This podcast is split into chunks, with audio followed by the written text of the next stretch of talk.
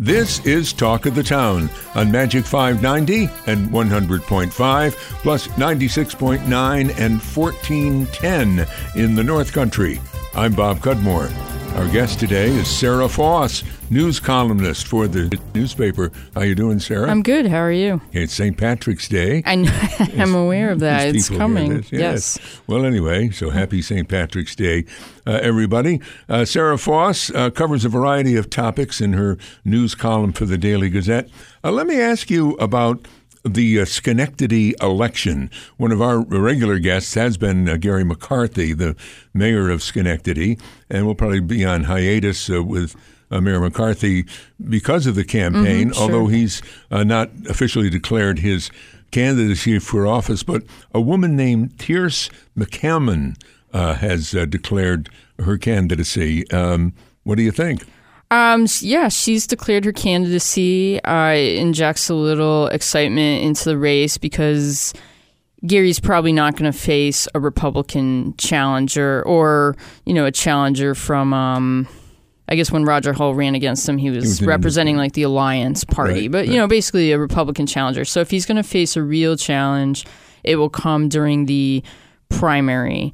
And one thing about Thearse, when she declared, she did emphasize uh, some of the issues that I think any anyone who wants to take a good run at Gary would would talk about, sort of infrastructure in the city and the neighborhoods not being maintained as well as people would like, um, some of those kind of bread and butter issues. But I don't get the sense that she's that widely known in the city. She does have the backing of the Working Families Party, which will help her, but it's going to be an uphill battle. I think Gary is pretty formidable at this point, um, unless, you know, a kind of bigger name within the city kind of runs against him. Now, with your in your column, you reached out, I believe, to Vince Riggi. Uh, he's a well-known uh, city councilman who is an independent. He runs as an independent. He runs as an independent. And you know, do you think? But he told you what? he's not going to run, which I think disappointed a lot of people. I think he's he's probably one of the people who would have maybe the person who would have had the best shot at um at beating Gary. But I think the fact that he decided to sit this one out, you know, it tells you something. I mean, he kind of weighed um, the odds and thought, you know, maybe I could do it, but is it really in my favor? And part of his issue is his council seat is up the same year as this, so he's running for his council seat again. So I if he if he ran for mayor and lost, he'd be out of Schenectady city politics. And I think he thought that risk was too great, and he wanted to stay involved. And not to belabor this, but how about the name you've already mentioned, the previous uh, kind of independent mayoral candidate, Roger Hull, former college Yeah, president. Roger is not gonna is not gonna run again. He's he's done it twice, and I think he's had his fill of of all that. Okay. well, I don't know. No, I was going to say a quote, but let's leave it out of there. Um, however, Mayor McCarthy just uh, suffered, it seems to me, a, a rare setback on the city council. Uh, they overrode uh, a veto of his. Yes, in the judgeship fight, and that is kind of an interesting.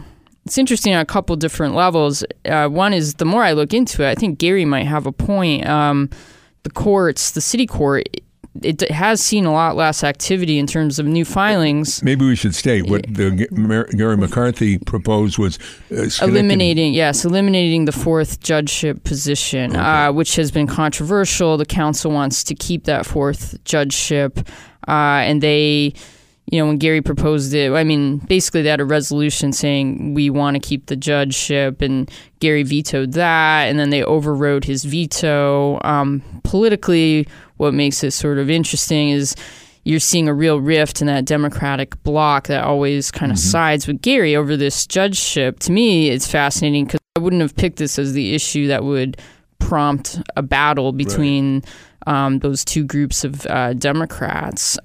And Mayor McCarthy says the uh, fourth judgeship is expensive and the crime rate's down. He says it's not needed. It costs too much money that to retrofit and find a space for the judge and to I mean they don't pay the salary, but yes, he says that's about 3 million dollars. You know, right or wrong, the city does have to, you know, fund that space and um crime is down and when you look at the numbers, you'll see that he's not wrong. There's a lot less filings and um, just an overall decline across the board in criminal f- filings, civil tra- filings, small claims court filings uh, from year to year for the past nine years, from what I saw. Sara Foss is with us, news columnist for the Daily Gazette. Let's talk about uh, state issues for a while. Uh, legislative slowdown. The Democratic Party leads the state legislature. The governor, Andrew Cuomo, is a Democrat, but they've kind of slowed down getting things done, if you will. They uh, got a few things done right out of the box in the new year. But one program that seems to be uh, bogged down is uh, to uh, legalize uh, recreational marijuana. You uh, wrote in, the, in, your column, which is a little bit of time ago, that maybe the slowdown's a good thing. Yeah, I don't necessarily think it's bad that we have to cram in all these big ticket items and get them all passed and in, you know, by the time the budget is done, if it happens in June, a few months down the road, I mean, is that so awful? Does it give us more time to hash out some of the policy differences that are that are holding up that legislation right now? Hmm.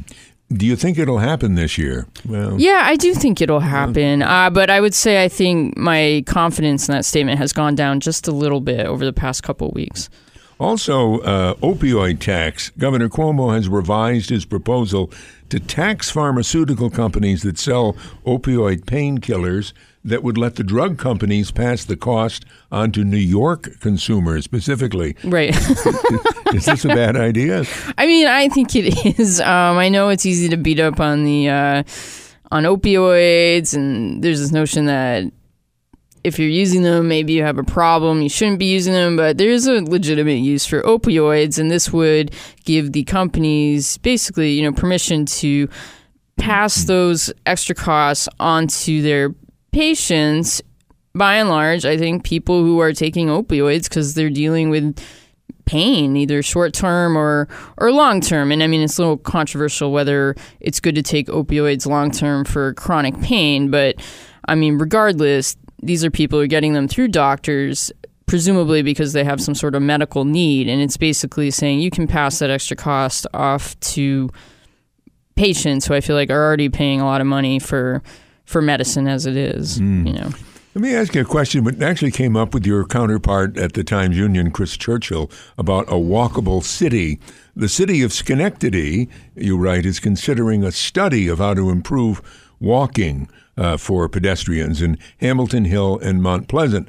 I believe you say a study many problems should be obvious. It's true and i don't i don't dispute the idea that you know maybe things can come out of a study. It might give you a framework for getting funding from other sources but yes i mean i think if you walk around schenectady it's obvious what you need to do to make the city more walkable. I mean, you can't walk more than a block. The same is true in Albany. A block, block and a half, I think, without hitting a patch of sidewalk where you have to climb over a little hill because nobody's shoveled the curb and then it's completely unplowed down the stretch of sidewalk until you hit, you know, a homeowner who had the, you know, kindness to go out and shovel their walk so pedestrians could walk on it. And then you know, bike, you know, it also gets into bikeable city. I mean, we think of the roads as just for cars, but that's not really the case. I mean, I know when I bike around cities, one of the big hazards is potholes. You do have to keep an eye out so you don't hit a pothole with your wheel and kind of go flipping over the handlebars. So, you know, I mean, you look around, you see a lot of rough patches on city streets, lots of potholes. I mean, that doesn't make it easy to get around on a bicycle. It makes it risky. Mm. So I feel like, yes, all these things are pretty obvious. Speeding is a big issue. A lot of people walk. Should cars be driving so fast? Should we do more to calm the traffic? I mean, I don't think we need consultants to tell us that this needs mm-hmm. to be mm-hmm. done. You could probably just spend a few time walking, a little bit of time walking around the, these neighborhoods. In fact, you brought up a point I didn't realize. You said that some municipalities themselves clear the sidewalks. I mean, in the cities, in the general issue is that it's the homeowners or the landlords that are supposed to. Yeah, but but where? Uh, Burlington was one place I think, um, and they all have slightly different policies, so it's not quite so simple as they all just clear the sidewalks. I thought I think it was Rochester had an interesting policy where they provide um, sidewalk clearing to uh, homeowners sidewalks if the snow, I believe, is four inches or more. So there's an idea that if you have a more significant storm, the city will send out their sidewalk plows to make sure it all gets uh, cleared. Um, so I guess I feel like I've lived here long enough and I've seen what it looks like when we try to enforce this notion that the homeowner should do it. You know, there's too much, too many abandoned properties that just don't get Yeah. addressed. I mean, every time I walk around, you know, near where I live, this is supposed to be a walkable neighborhood, accessible to everything. And it's like, you know, I'm pushing my baby in a stroller and hitting patches of snow all over the sidewalk. I just feel like it doesn't work. This idea that their property owners really will clear the sidewalks and they'll all be clear. I'm talking about city issues, but you went out into the country, not too far into the country, but you went out into the country to uh, take a look at broadband uh, internet access for rural areas, and the state uh, is trying to get communications companies to provide such internet service in rural areas. Is it working? It's worked some. I mean, the state will say, and they're not wrong, that they have um, committed five hundred million dollars to this for you know telecommunication companies to take and put down broadband to rural areas. But some areas, it's not just that they're waiting for it. You know, some places are waiting for it; they just haven't gotten it yet, but it's coming. Some places just have been left out of the in the cold, and the area is Duanesburg, which I think you know to some extent it was bad luck. They're covered by um, charter, and that company just did not apply for state funding to bring broadband to those homes. Uh, I think at the beginning it was probably close, mean about 500 homes that did not have that service, and now the state money has been completely uh, dispersed and you know, none of it has it will go into Duanesburg. Actually, that's not quite true. Verizon's bringing some uh, broadband to some homes in a section of town, but you still have a fair number of homes that are without rural broadband. You know, without broadband. So, have we done enough to connect homes? To were we too trusting that telecommunication companies would just do this if the state made the money available? Um, you know, this is something people people need. And one thing about Duanesburg is, you know, as I say, it's a rural place, but I think this is not like an isolated community on top of a mountain. It's, you know, in some ways it's a bedroom community with people who live and work in Schenectady and in Albany. Mm. And some might say, uh, that, well, I mean, broadband, it's something I didn't have when I was growing up. Right. But now, I, I think you maybe I'm wrong about this, but you talk to a, a woman uh, who has children in, in school, and it's a real detriment to, to them. Yeah, I mean, her children are now out of out of school and in college. But yes, it, when they were in school, and I talked to another parent after that piece ran, who his children are in now in school now, and it's like their homework assignments, things to do with in school.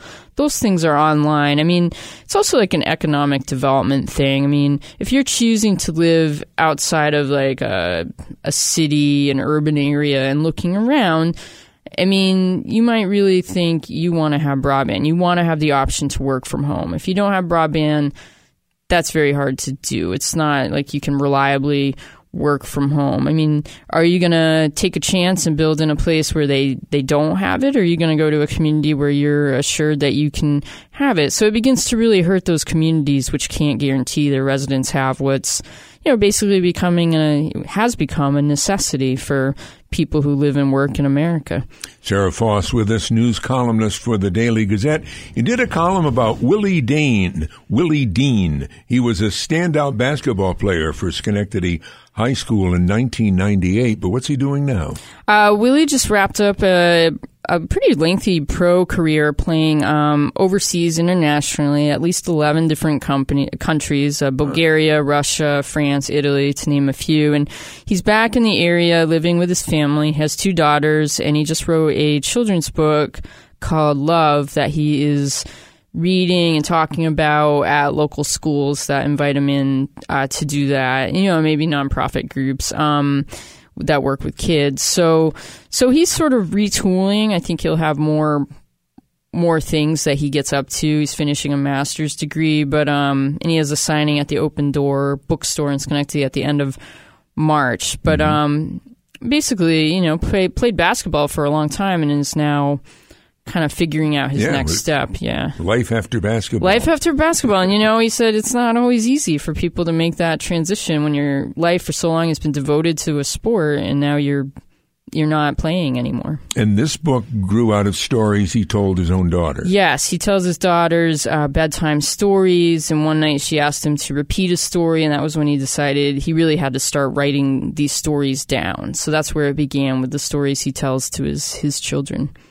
Let's go to national politics. Just did a column about Kirsten uh, Gillibrand, and I must say I've heard other people say this. Her uh, campaign for president's not doing too well. Yeah, I don't know what I expected from it, but I'm, you know, I don't think I thought she'd ever really become the front runner. But I think I thought she would do a little better than she's been doing. She's sort of sunk to the bottom of polls, really down there with some little known candidates, and I think she was sort of regarded as someone who might be in that kind of upper tier of candidates, and for whatever reason. I mean, I have some theories, but she's not caught on with voters. And people can say, like, well, early polls don't matter much. But she's been out there here and there uh, trying to connect with voters in like Iowa and New Hampshire. And, you know, it's clear that she's seeing uh, no movement so far. Um, she's not up there with, you know, Kamala Harris or, you know, I- Elizabeth Warren. I mean, it's not like Elizabeth Warren's doing great. I think her numbers of people who vote for her are below 10%, but I mean, that's certainly a lot better than Gillibrand, who's really below 1% at this point. It's like almost nobody will is picking her. I mean, nobody.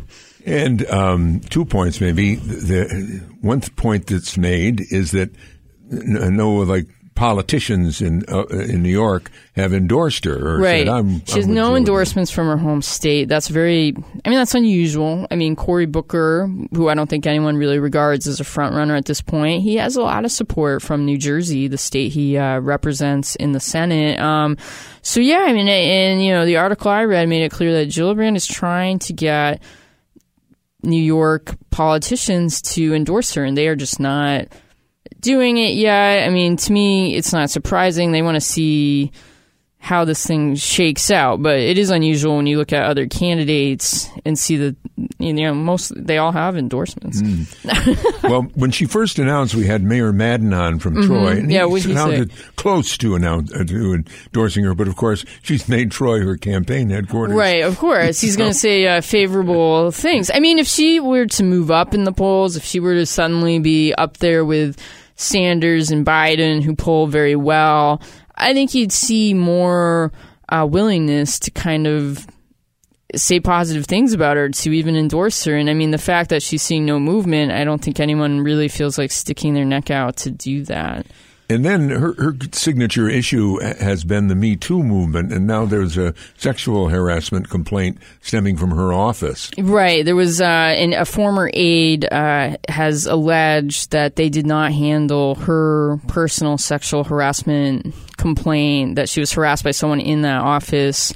Uh, well, I, this is an issue that has kind of hurt, not hurt, but we've heard similar complaints maybe about the Sanders campaign and the mm-hmm. Hillary campaign. I mean, I think in general, these people who go out and really talk tough on me too, they have a hard time dealing with these issues in their own offices. But Gillibrand, I think more than anybody, is identified with speaking out on the issue and it just makes her look you know regardless of how the facts shake out i think anyone seeing those that story would just be like this makes her look like a huge hypocrite. So hmm. that's i mean that's not good Here's uh, my last question. Uh, what's the Wolfpack Wealth Group, and what do they do? They are a group. They do financial advising. They help people repair their personal credit, and they help small entrepreneurs um, build their businesses. What makes them a little unique is that it's three African American men who run this, and they sort of have a focus on working with what they might say, you know, local marginalized communities that maybe don't all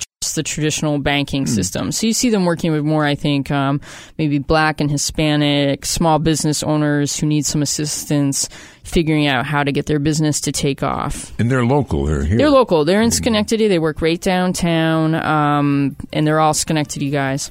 You've been listening to Magic 590's Talk of the Town with our guest, Sara Foss, news columnist for the Daily Gazette newspaper.